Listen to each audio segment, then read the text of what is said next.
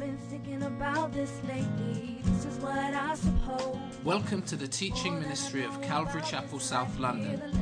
You can visit us at calvarychapelsouth.london.org. I realize it right with me. So I'm on my knees for understanding. The more of the world I see, the more I see. Here I fit in, but I'm no diamond ring. I got a lot to learn, so I'm listening. Yeshua HaMashiach. Rescuer, anointed, empowered. Lord, you alone are empowered to save. And we so need your saving power in our frail, weak lives. We thank you, Lord, for your power that you have placed at our disposal. That you have focused all of the resources of heaven toward your people. Lord, you are our only hope. Only you. Not our money, not our connections, not our reputation, not our family, not our education. None of these things, Lord. You are our only hope. Save us, Lord. Help us, Lord.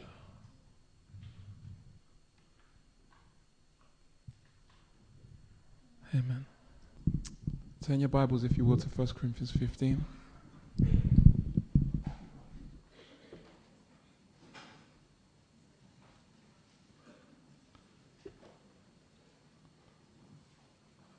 Reading from verse 20.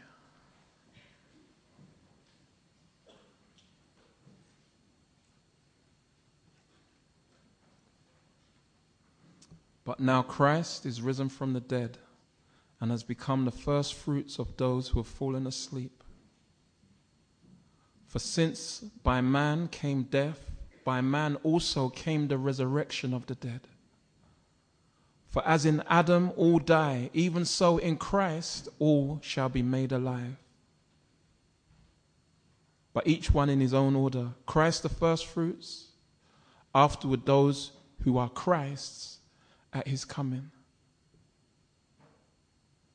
Then comes the end when he delivers the kingdom to God the Father, when he puts an end to all rule and authority and power. For he must reign till he has put all enemies under his feet. The last enemy that will be destroyed is death.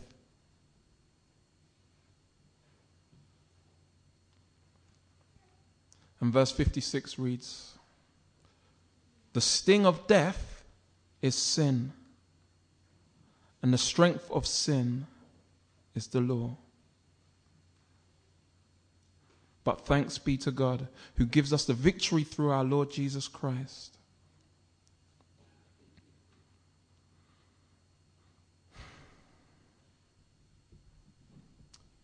Barely had we entered into 2011. Barely.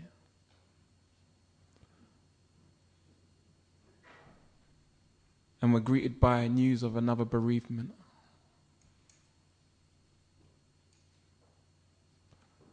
For a family already rocked by the loss of one father.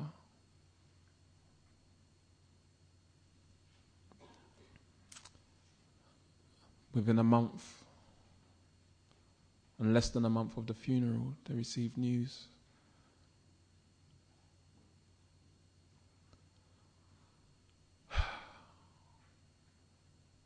Death.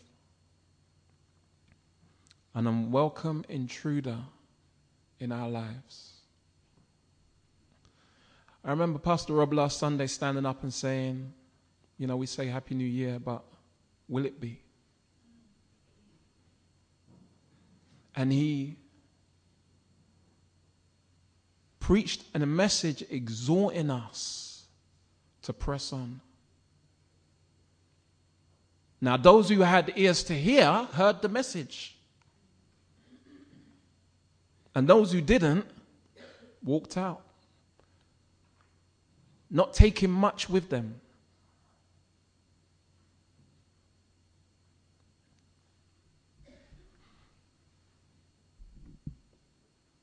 And yet, just a few days later,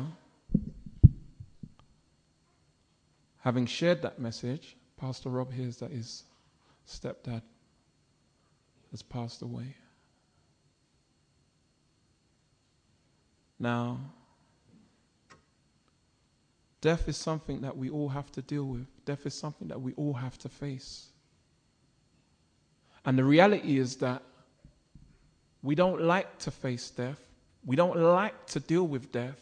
Even as Christians, we don't. We don't. It's uncomfortable talking about it. It's not the kind of conversation you kind of have on the tube platform in the morning as you're going to go to work. In exchange of the regular conversations about the weather, you kind of turn around and say, Oh, you know, I was just planning my funeral the other day and I was thinking about how I'd like it to be. It's not socially acceptable, it's not a social norm. But it's something that we have to face and it something that we have to deal with.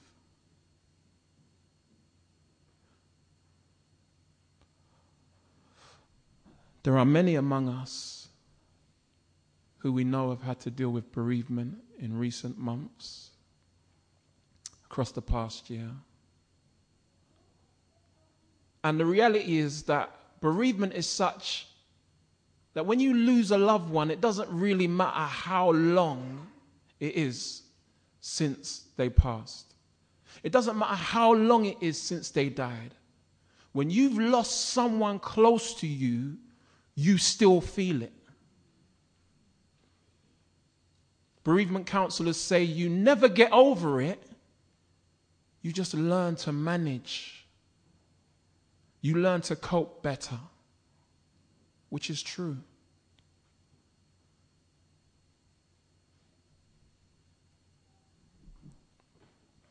It's a very unfortunate thing when someone rubs you on the shoulder, puts their arm around you, and says, Not to worry, it will all work out, you'll get over it. It's not true.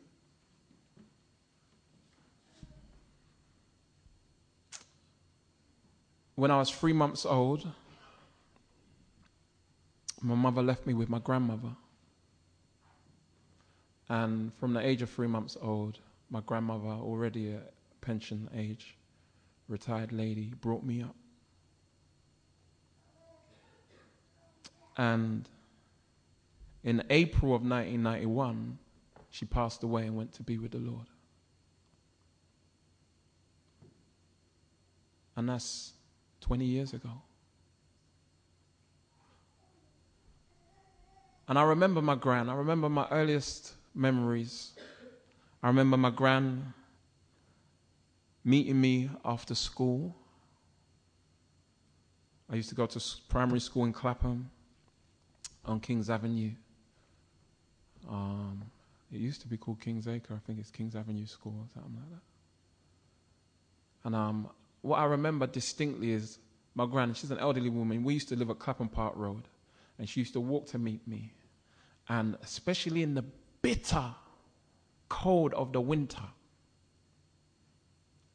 She would come, and when she met me after school, I'd, I'd leave the gates and I'd walk up the road. And there was, there's a big tree just there's a, there's a petrol station. I don't know if it's a petrol station still there. There's a big tree and used to have a wall around it, like a little wall, short wall that you could sit on. And my gran used to meet me there. And in the wintertime, my gran would meet me there and she'd have a flask hot chocolate. Now, we were going to be walking for maybe half an hour at her pace. It would have probably taken me five minutes. But nonetheless, such was her love and her care for me that she didn't want me to walk that half an hour cold and without something hot inside me. And that was typical of my gran and my relationship with her.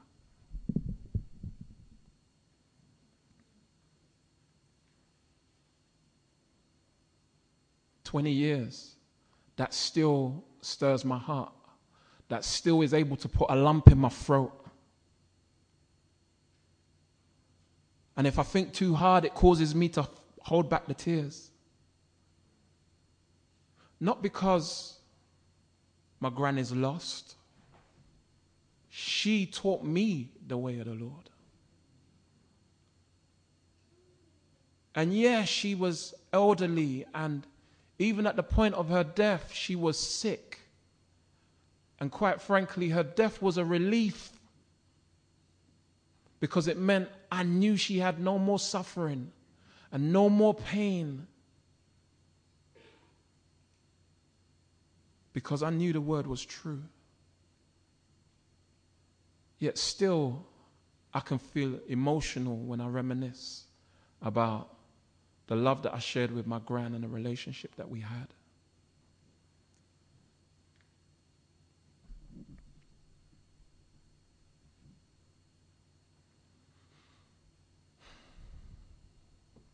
And that's the reality of bereavement. That's the reality of experiencing a loss, the loss of someone close to you.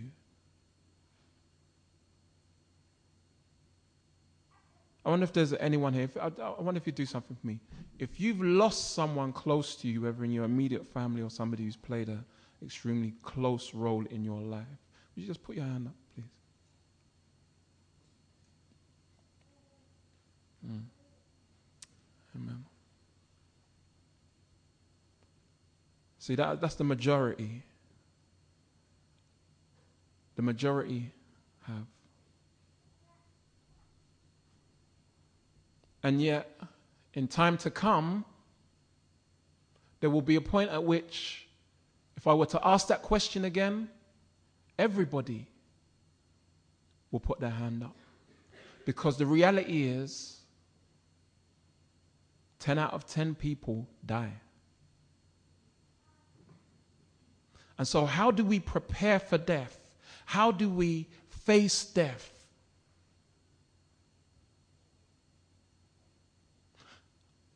I particularly want to consider today how do we deal with the death of a loved one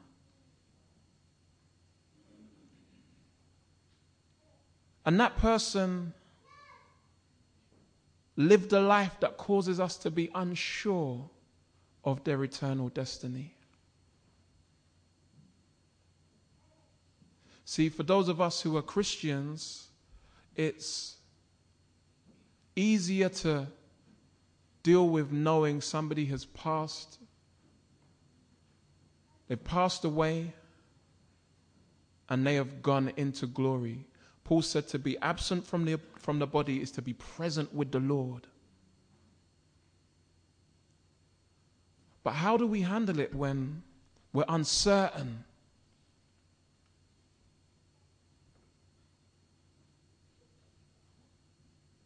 How do we?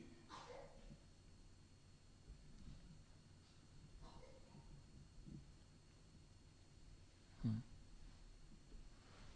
None of us wants a loved one to die. For those of us who are Christians, we especially don't want a loved one to die who does not know Christ.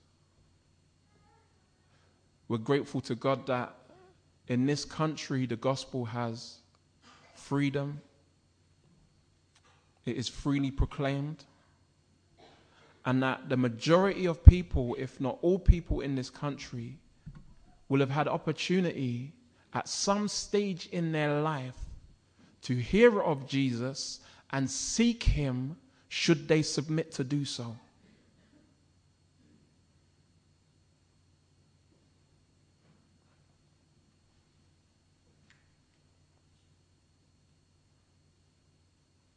But the reality is, even as Christians, our lives are not lived in a way that they come in nice, neat packages with a tidy bow and everything's just so in its place and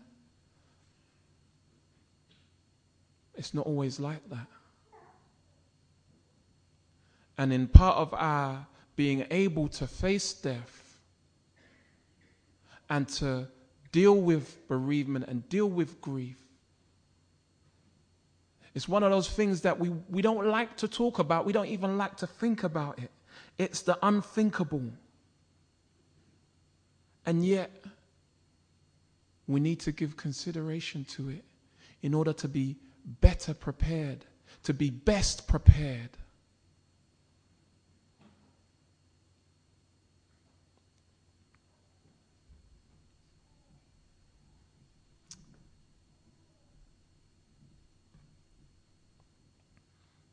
In verse 22 of 1 Corinthians 15, we're told, As in Adam all die, even so in Christ all shall be made alive. One thing is for certain all will die. Death is one of the realities of life that manifest the truth of Scripture. As in Adam, all die. As an inheritor of the sin nature, we are subject to death. The sting of death is sin. So, if death were a hornet bee, you know those huge bees that even the roughest, hardback man will run from? If death were a hornet bee, the stinging implement that we also don't want to have to deal with is sin.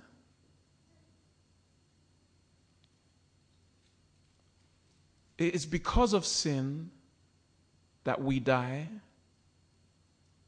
and all die because all have sinned. No exemptions.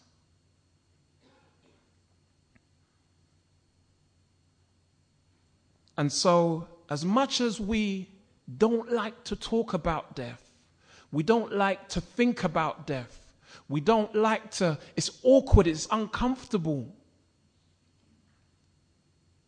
to have to deal with death. Emotionally, it's unsettling, to say the least. The reality is, it's one of those facts of life that is true for everyone. It's true for everyone. And there is absolutely no avoiding it.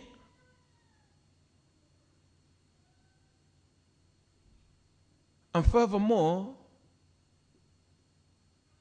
Death is such that it doesn't normally announce its arrival.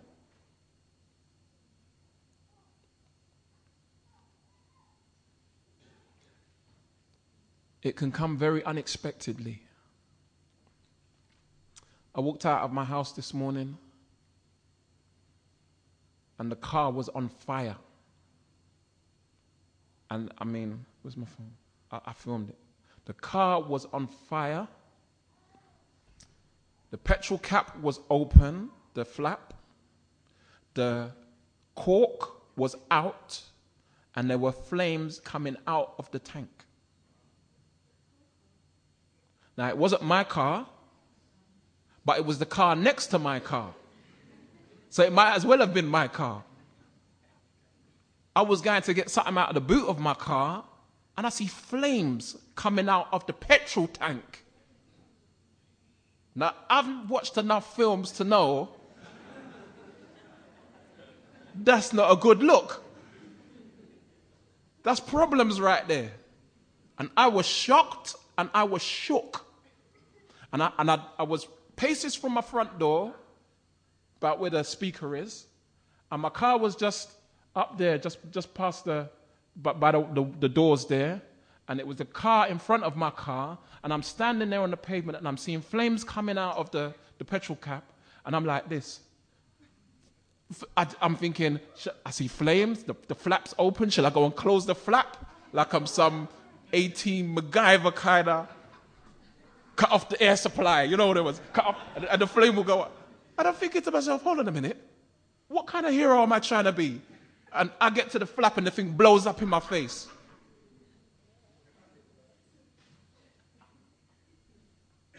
And I stood there and obviously, you, call the professionals, isn't it? And as I'm waiting for the fire brigade to come, I, just, just, just as I was about to phone the fire brigade, I see a brother come out the house next to the car that was burning. He came out of the gate and I said, Yo, stay there, don't come down here. The car's on fire. The car's on fire. And he let off some expletives, backed off up the road, crossed over the road. And then uh, Colin was there with me. Colin's a cool brother, you know. Yeah, Colin. Ah, don't worry. From the, from the tanks already burning, it's not going to blow up like he's a scientist, you know. I, I ain't got time to be thinking about them kind of details. As far as I'm concerned, I said to Colin, fam, we don't know that. The thing's going to blow up.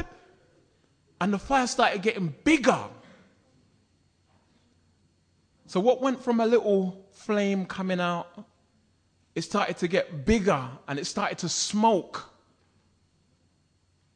indicating that more fuel was burning. And I'm like, Lord of His mercy. And after I phone the fire brigade, I start filming on my iPhone, innit?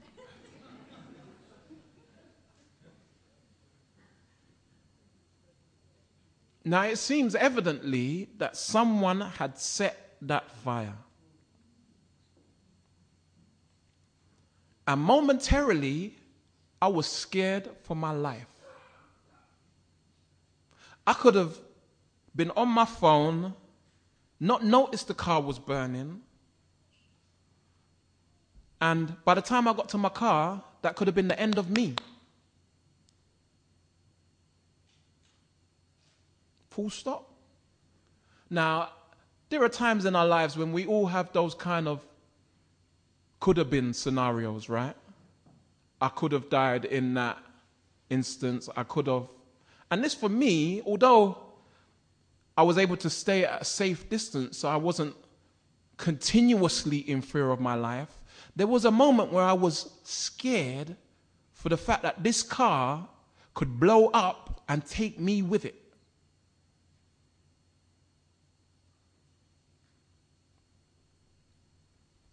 Death could have knocked again this morning.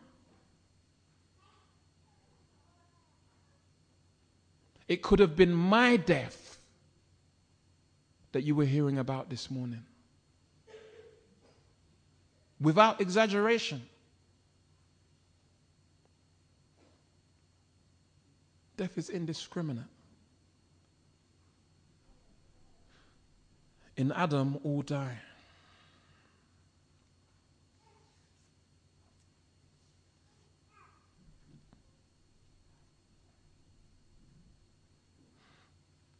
it was interesting because when the professionals came, they were absolutely unfazed. They're professionals, right? They understand. They were prepared. They did not seem fazed by the fact that they were potentially in a life threatening situation. Maybe their understanding caused them to recognize that it wasn't such a serious scenario. They drove up in the fire, in the fire um, truck. They stopped by, beside the car. They got out of the fire truck. Now, first thing to me, I was like, how do you stop beside a car that's burning? Doesn't that like jeopardize your fire truck, like, like and all of you, if it blows up? And they get out of the car, out of the truck, walk up to the car, look at the problem, flames coming out. Guy reaches for the hose, Next thing I'm thinking, I went cadets, right? So I done fire training. Know about fire triangle and you don't put water on an oil fire and all them kind of business there. So he's reached for a hose and he's turned the water on. And I'm thinking, what a madness is that? How do you put water on a fuel on a liquid fuel based fire? You know, if you've got a fire in your kitchen, right, you don't throw water from the tap on it. This is going to save some of your lives. Listen. You don't reach for the, the bucket out the sink and throw water on your frying pan when it's on fire. You take a wet cloth and smother it. Amen? All right. So I'm thinking that they're going to come with some foam and foam up the place. Brothers, just turn on the water and fill the tank with water. I'm thinking, look at that. They were prepared. And in being prepared, they were able to deal with and manage the situation in an effective fashion.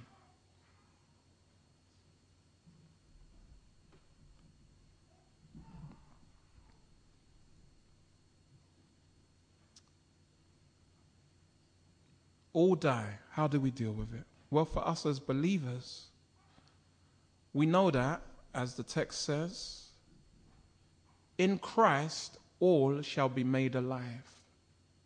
And in that we rejoice. This is why Christ came to offer us hope and security beyond this life. And we know this because he was raised from the dead. This isn't just words on a page. Jesus died brutally, openly, before a whole city of people. He was certified dead by the Romans as they speared his side. He didn't, as some say, just pass out or become unconscious, but he was dead. And they made sure that he was dead before they took him off the cross.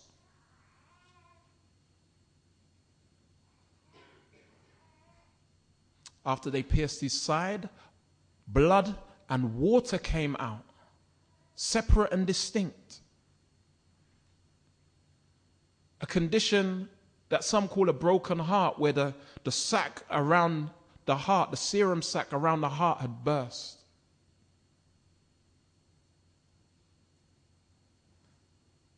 And it was such that no one could survive that condition.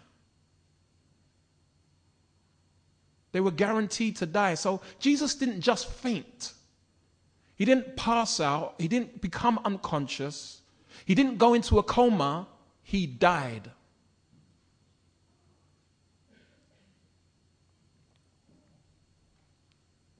And yet, three days later, and you can review the account at the beginning of chapter 15 as I'm speaking if you wish.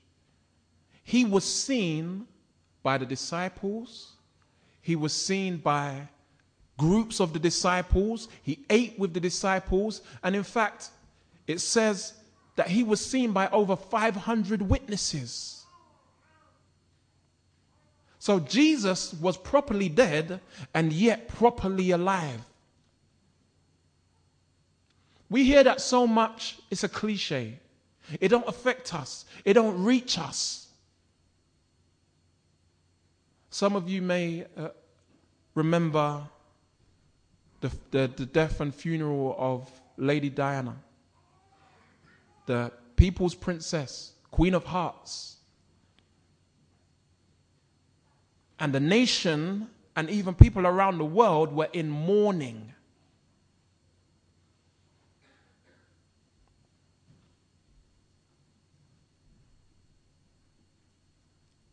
And there were mass displays of grief in the streets. There was no doubt she was dead. Not like Tupac. People are still debating today whether or not Tupac's alive. Makaveli. Debate all they may, as iconic a figure as he is, we understand that he's dead. Michael Jackson, is dead. In his day, the death of Christ, as far as public awareness, would have been on that level. We know this because when Jesus rose from the dead and he appeared to the disciples on the road to Emmaus, they were surprised that he seemed to not be aware of what had been going on. Do you not know what's been happening in Jerusalem? And now remember, they were speaking about the crucifixion. They weren't speaking about the resurrection at this point because they didn't realize that they were speaking to the risen Jesus. So they were saying, Don't you know about Jesus who died openly? Everybody knows, right? Now I want you to imagine if tomorrow Michael Jackson was on every news channel, every channel, professing to be alive. And they run DNA and, they, and it's him, it's Michael Jackson. He's back. Some people be like,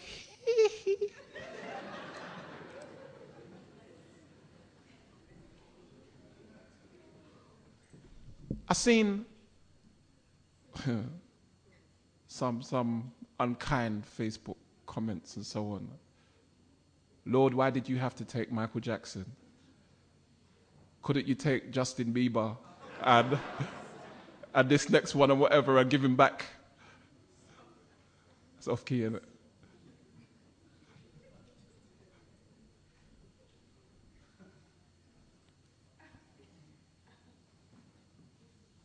If he came back, people would know about it. If, if he came back, it would be, I mean, talk about a news washout. Every channel would be featuring the return of the Jack. You could just see the headlines. It would be extraordinary because, as far as the world is concerned, it's unheard of. Now, you won't see that tomorrow. But we do know that Christ rose from the grave. And it's supposed to impact us in the same way that it would if we were to hear of Michael Jackson or Lady, Lady Di or, or um, Tupac or maybe not Tupac, but it's supposed to impact us. It's the reality of that is supposed to reach us. Christ is risen. He is risen indeed.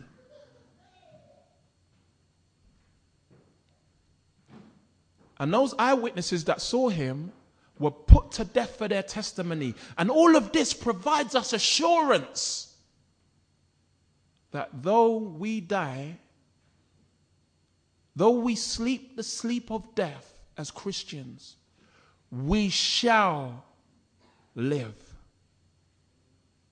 Amen. We shall live.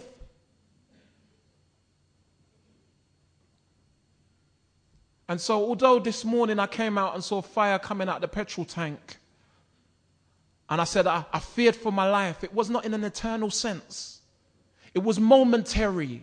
I'm not scared to die. And I don't say that as bravado, bad man talk. What? Don't scared for dead, you know. It's not that.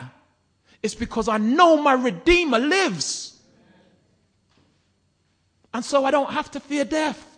That's an issue settled in my heart.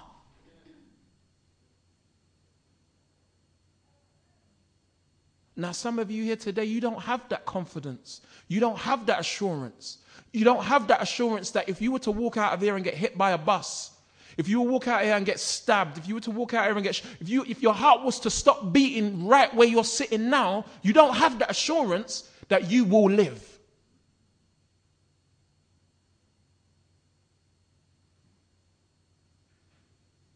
And that is evidence, I would hazard to say, that you have not found peace with God through Jesus.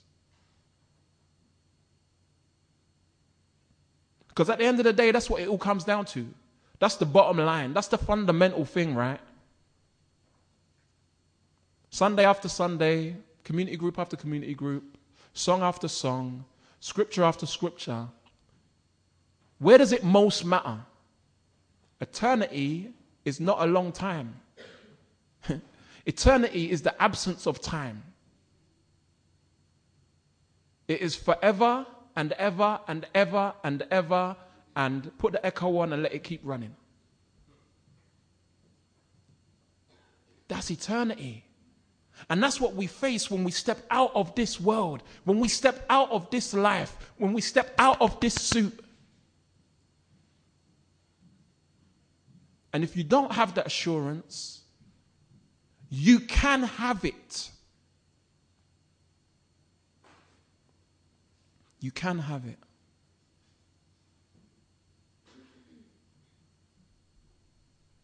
Jesus said this in John chapter 5, verse 24 Most assuredly I say to you, he who hears my word and believes in him who sent me has everlasting life and shall not come into judgment, but has passed, present tense, from death into life. That's what Jesus said in John 5 24. If you receive his word,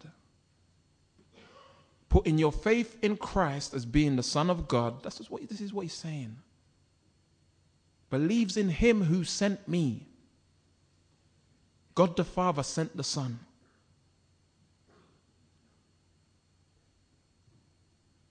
You shall have everlasting life and not come into judgment, but have passed from death in eternal sense to life in an eternal sense. That is the assurance that you can have before you leave here today.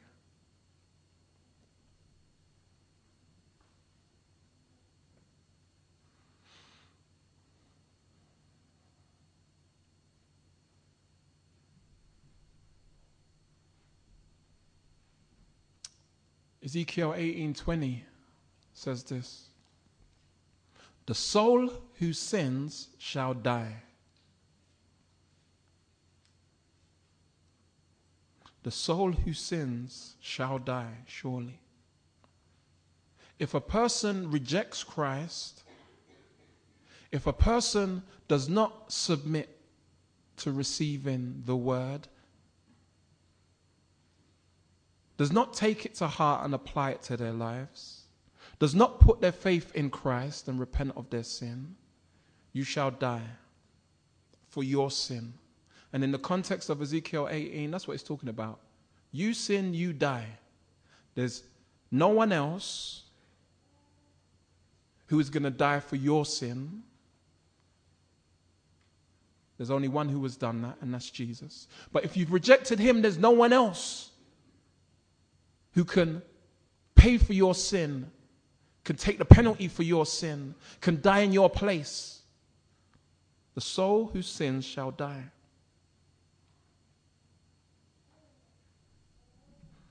And in Ecclesiastes 12:6 it says, Remember your creator before the silver cord is loosed, or the golden bowl is broken, or the pitcher shattered at the fountain, or the will broken at the well. Verse 7 Then the dust will return to the earth as it was, and the spirit will return to God who gave it. This is often a, a very misunderstood verse. A very misunderstood verse by those who come across it. Because they think it seems to suggest that all who die, their spirit goes to be with God. So everyone goes to heaven, right? This is not what it's saying. It says that the Spirit will return to God who gave it. But that's just the beginning of the story. It doesn't conclude the story, it doesn't give you the full picture of what's going to happen. It's like saying there was an argument on the bus. But what I don't tell you is that the argument on the bus led to someone being stabbed and killed. I haven't given you the full picture. I've been truthful. There was an argument on the bus, but it was more than that. In the book of Revelation, it tells us what God does with those spirits of the dead. If you turn to Revelation chapter 20,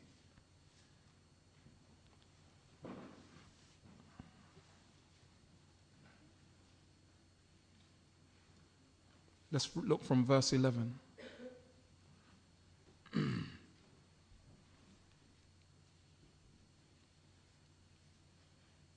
and this situation, let me clarify from the outset, depicts the plight of the unbeliever who dies in their sin.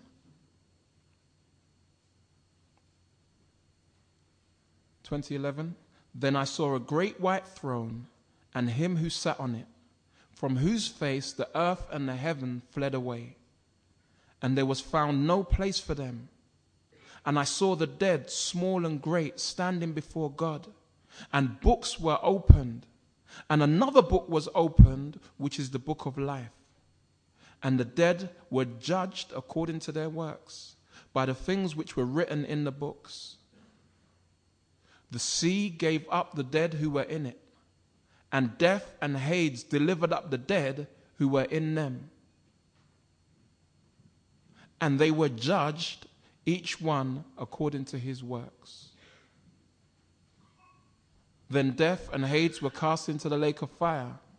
This is the second death. And anyone not found written in the book of life was cast into the lake of fire.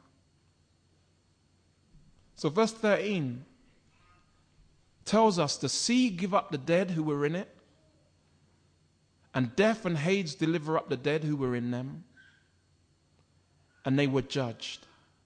So the spirit returns to God, but it returns to God for judgment.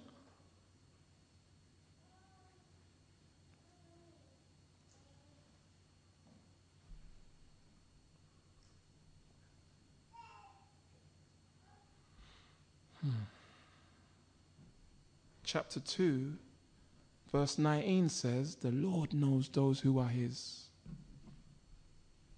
The Lord knows those who are His.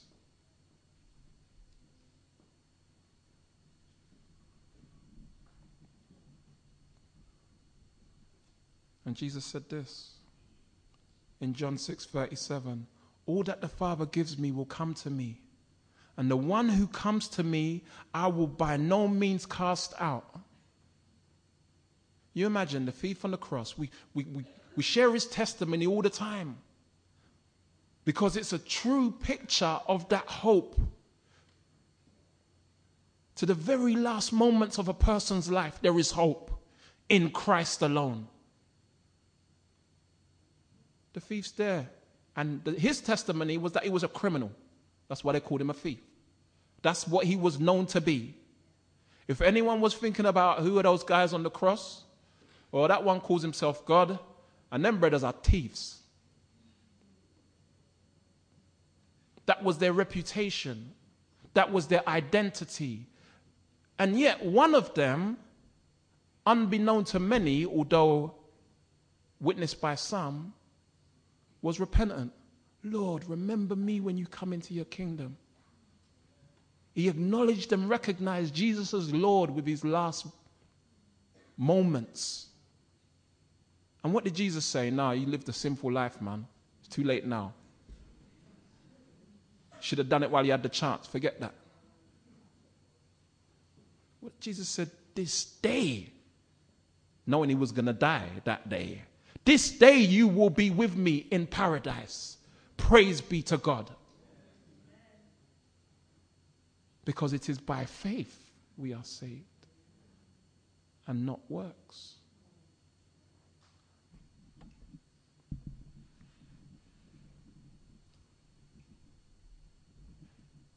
And so, how do we deal with this? How do we, how do we address this issue when we consider the life of someone who may have had a profession of faith, but maybe their life lacked the fruit that convinced us?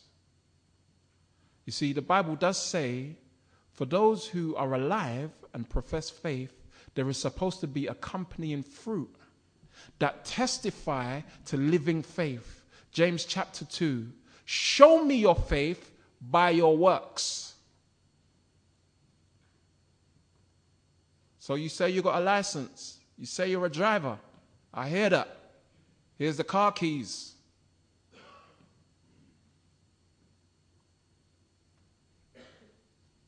Faith without works is dead faith.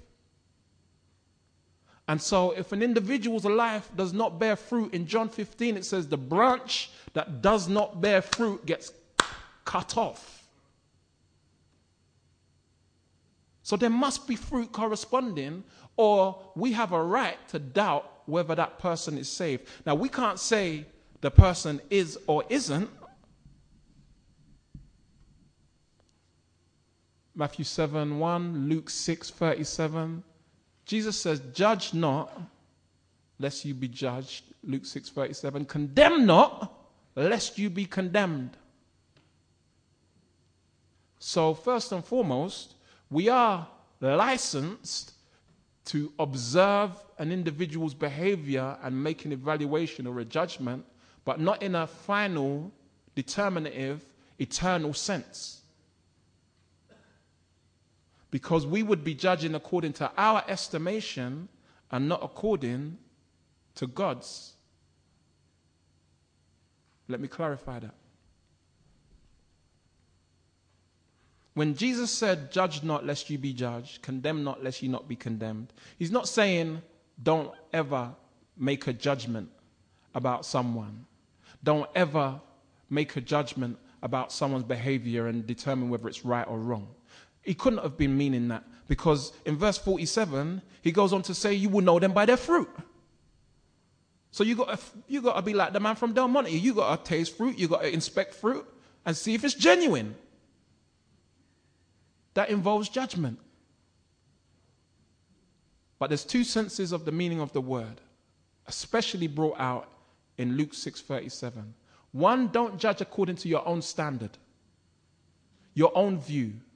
There is only one standard of righteous judgment, and that is God's standard as revealed in His Word. So just because you don't like someone, you don't like the way they speak, you don't like the way they wear their clothes, you don't like the way they look at you, you don't like, oh, that person ain't saved. That person's no good. They ain't got no hope. Look at them. Just spitting bars all the time, walking around with their hood up. No hope. No, that's unrighteous because that's not the righteous standard as revealed in the Word of God by which we're able to judge. That's our own standard, and this is what it means. Don't judge in that way.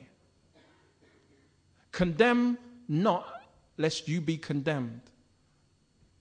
The word condemn, for all of you who are in the Greek, you like the, the Greek words. Kata dikadso. You've got to get the little in there. And it basically means to divide apart and to set one against another.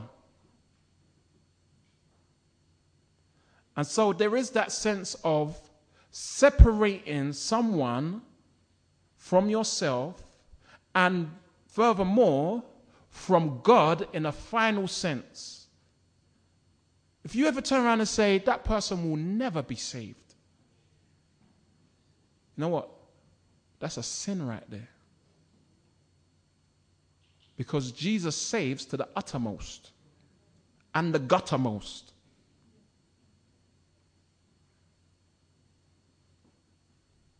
There is no one beyond his ability to save.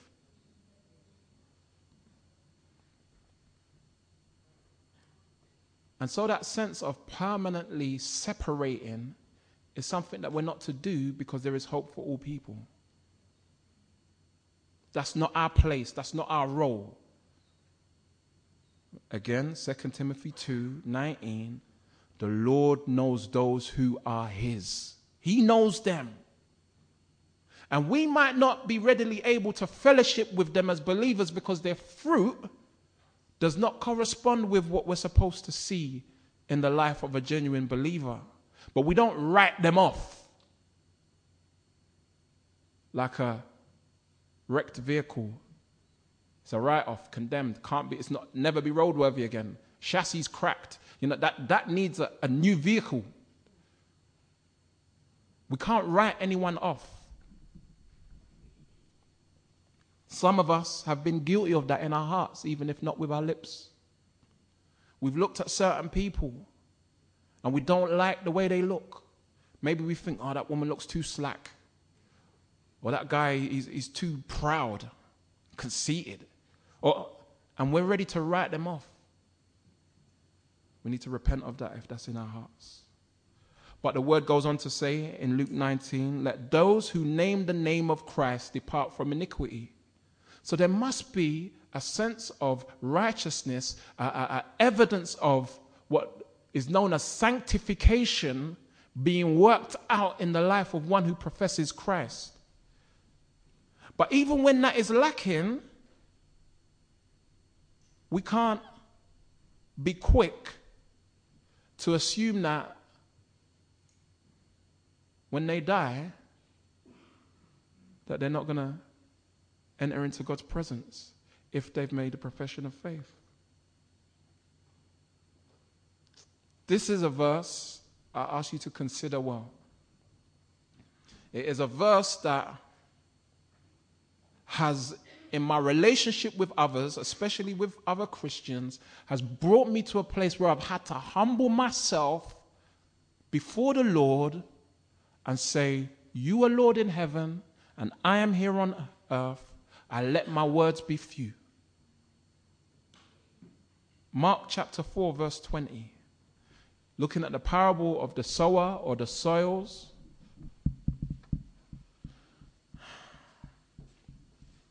In the parable, Jesus says, This is the parable that unlocks all the parables. You want to know about the kingdom? Because that's what the parable spoke of. You want to know about the kingdom? If you get this, you'll get the rest. If you don't get this, you won't get the rest. Because this is the master key right here. And in the parable, he talks about the four soil types.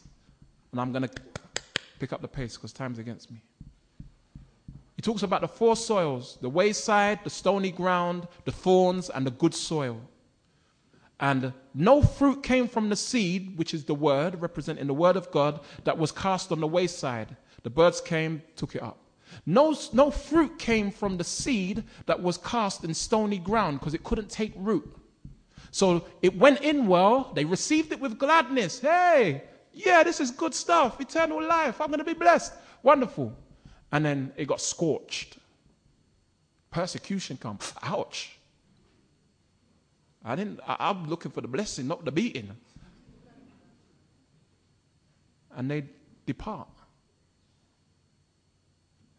seed sown amongst the thorns, no fruit. Why?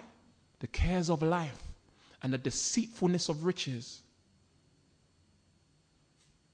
come and choke out the word.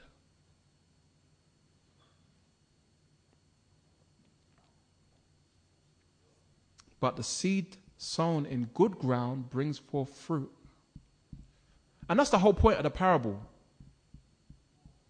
The, the soil represents the human heart, the individual's heart. The seed represents the word of God. And the whole point is where is it going to bring forth fruit? And so there was only one that had a redemptive picture. There was only one that made sense in the whole of the parable. There was only one that fulfilled the point, and it was the good soil. And how do we know? Because it brought forth fruit. No fruit, no good. But listen to this. Verse 20. Oh, my days. Humble thyself in the sight of the Lord. But these are the ones sown on good ground, those who hear the word, accept it, and bear fruit. Some thirtyfold, some sixty, and some a hundred.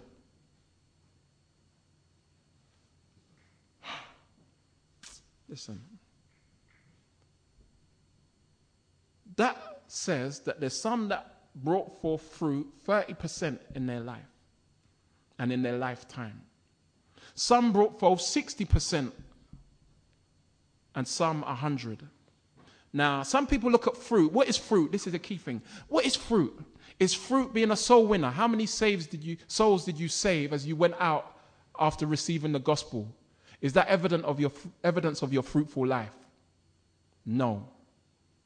Galatians 5, fruit of the Spirit. One fruit, don't get it twisted. It's not nine fruits. So the implication would be it's nine fruits love, joy, peace, and you go on.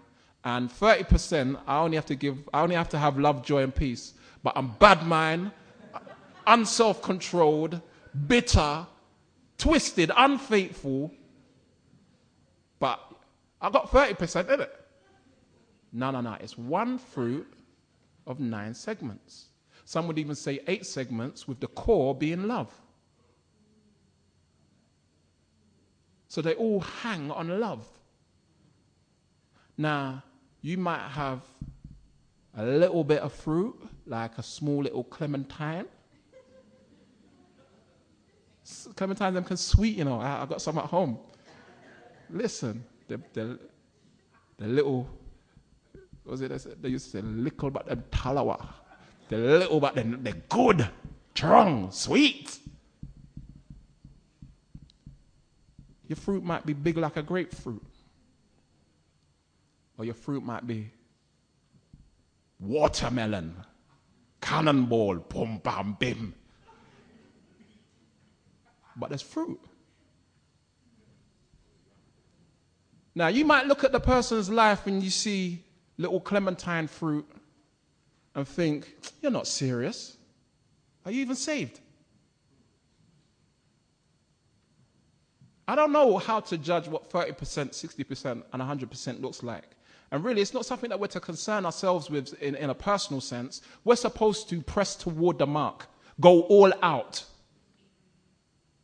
100% in our lifetime. That's supposed to be the aim. That's supposed to be the goal. Not no license, half measure. Okay, well, I only need to go 50%, you know, because Jesus said. No. Within a person's given lifetime, it's supposed to be all out. And some people, maybe they have, as a result of a short lifetime, they don't come to the level of maturity that they could have done it in more time. But all this says to us is that everyone's different and are going to have different measure of fruit in our lives. So we have to be very careful how we want to judge who's serious and who's not, who's saved and who's not. We have to be careful.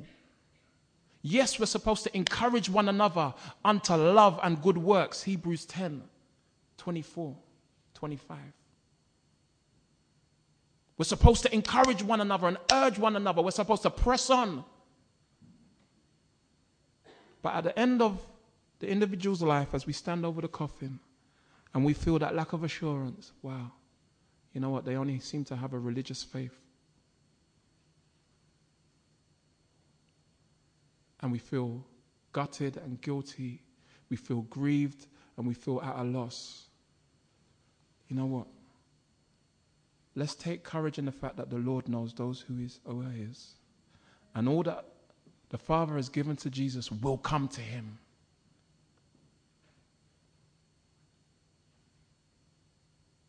There is nothing that we could do on that person's behalf to save them. Jesus has done it. And that individual must give an account for themselves as we must give an account for ourselves. And the Lord wants our burden to be lightened. It's not going to be entirely lifted, but the Lord wants our burden to be lightened by the hope that is in Christ Jesus. God is a fair and just judge. In Romans 2 5, it says that God's judgment is righteous, it's right on, it's proper, it's fair. And then you consider the whole of that chapter, and it speaks of, the fact that no one's going to be able to stand and before God and point the finger and say, God, you're not fair. I shouldn't be standing here before your white throne facing the lake of fire. It's not fair. No one's going to be able to say that because God is righteous. He's blameless. He's beyond reproach. He's, he's beyond refute. He's flawless. He's perfect in all his ways, including his judgment.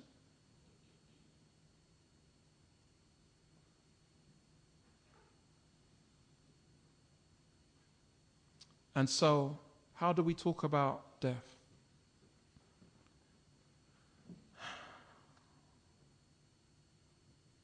Did they make a profession of faith? Maybe we're unaware. And we may fear that they were lost. We may fear that they didn't go to be with the Lord. But actually, you know what? None of us, apart from God Himself, can answer that, can silence that fear. And so the most we can say is, I fear that they were lost. I fear that they were not saved. But God knows those who are His.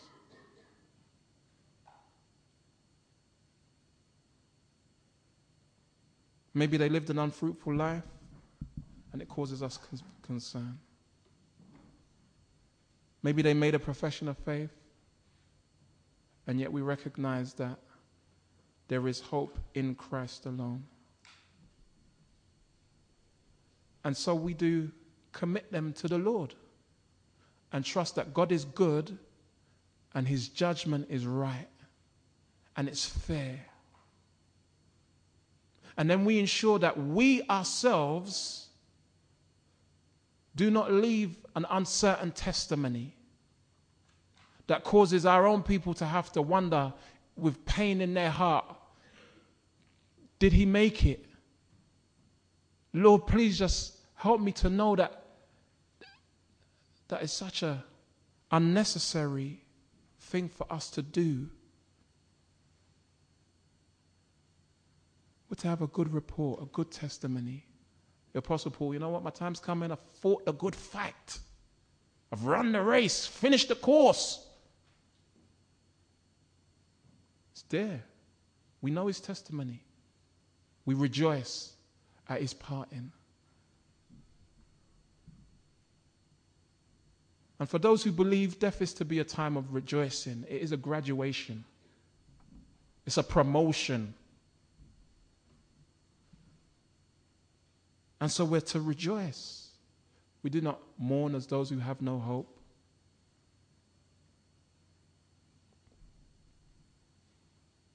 And yet, in those circumstances where it's uncertain, it's okay to confess our fear. And actually, it's necessary to confess our fear. That those who hear will be warned that there is the risk of judgment if you die without Christ. But there is hope in Christ even to the last moment. And in the knowledge of that, we need to be faithful witnesses, preaching and urging, knowing the terror of the Lord, 2 Corinthians 5. We urge men, knowing the terror. The Bible says God is a consuming fire.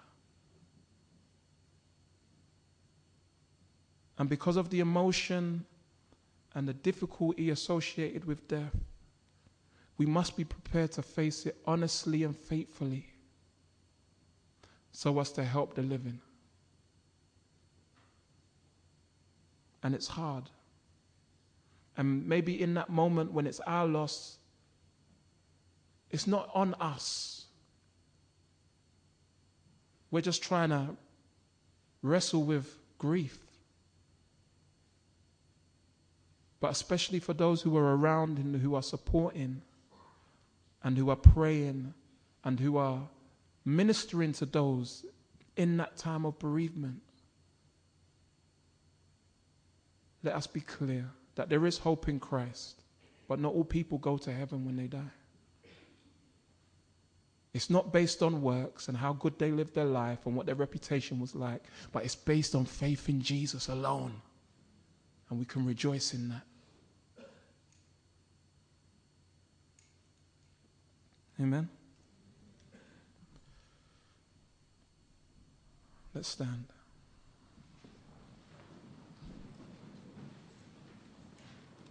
I was going to ask Tim to come back as I close us in prayer. I realize that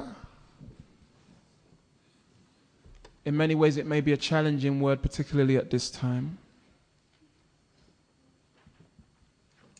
And I believe that the, the, Lord's desire is that we be encouraged by it, that we be strengthened by it, that we be better prepared and equipped as we deal with these times. It's not strange, this fiery trial that we go through. People die. And as we mature in age, death, which was further removed from us as a child, draws nearer and closer to us. Because we're getting older, and our elders are getting older. And so let's have those conversations with them. Let's speak to them. And you know, sometimes it's the, the, the door needs to be, look, you know, mom, dad, uncle, auntie. This might sound morbid, but it's not morbid because it's going to come to us all. And, you know, I was at a funeral the other day of an elder and, you know, everything was just right and their wishes were respected. And, like, how, how do you want to be remembered? And how do you want to be honored? How, what do you want your send off to be like? And they might find it uncomfortable, like you're putting your mouth on them, like you're trying to get rid of them. But we need to help people be prepared because that will lead to the conversation. Where are you going to go when you when you do go? Where are you going to go? And some of us need to be having those conversations with our families because they're maturing or they're ailing and we can't just sit back and hope that someone else is going to have that conversation with them. We need to pray that God give us the grace and the wisdom and the courage to address those issues. Maybe first in the natural, but then dealing with the spiritual. And trusting God because we cannot save anyone. And our wise words and eloquent articulation. None of that's going to, it's the work of God's Spirit in their heart. So may the Lord help us to be bold. May the Lord help us to be courageous. May the Lord give us wisdom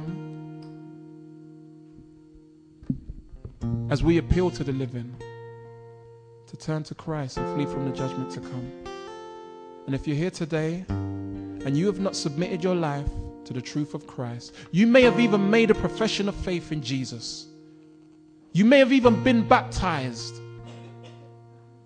But you realize that your life is fruitless. Then we will urge you to come and allow us to pray with you.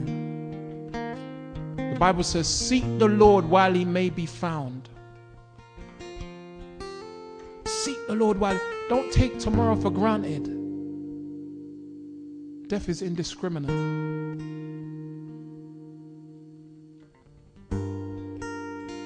God's love is too great to be scorned and to turn our nose up at it. Lord, we come before you and we thank you. We thank you so much for the hope. There's only hope in you, Lord. You know, the atheists don't know what to think about death. It puts their whole framework of thinking as meaningless. What is the purpose of their life? The sun's going to annihilate the universe that we live in. And everything is going to be as nothing. And what would be the point of it all? You are the only one who makes sense of death and of life. You're the only one, Lord Jesus. And we're so grateful to you that you've provided hope. And it's not even something that we need to earn. But we simply have to surrender and submit our lives to you and find eternal life. Through what you have done on the cross in paying for our sins, taking our judgment. Thank you, Jesus. May that be real to us, oh Lord. Make it real to us, oh Lord, we pray. Lord, I pray that not one person would leave here uncertain, that no one would leave here deluding themselves, convincing themselves against the, the light of their conscience that says you're faking it, you're, you're a fraud. Let no one leave in that place, Lord. But may all come to find the assurance of your Holy Spirit who testifies to our spirit that we are your children through faith in Jesus Christ. Thank you, Lord. Thank you for your word, Lord. In Jesus' name, amen.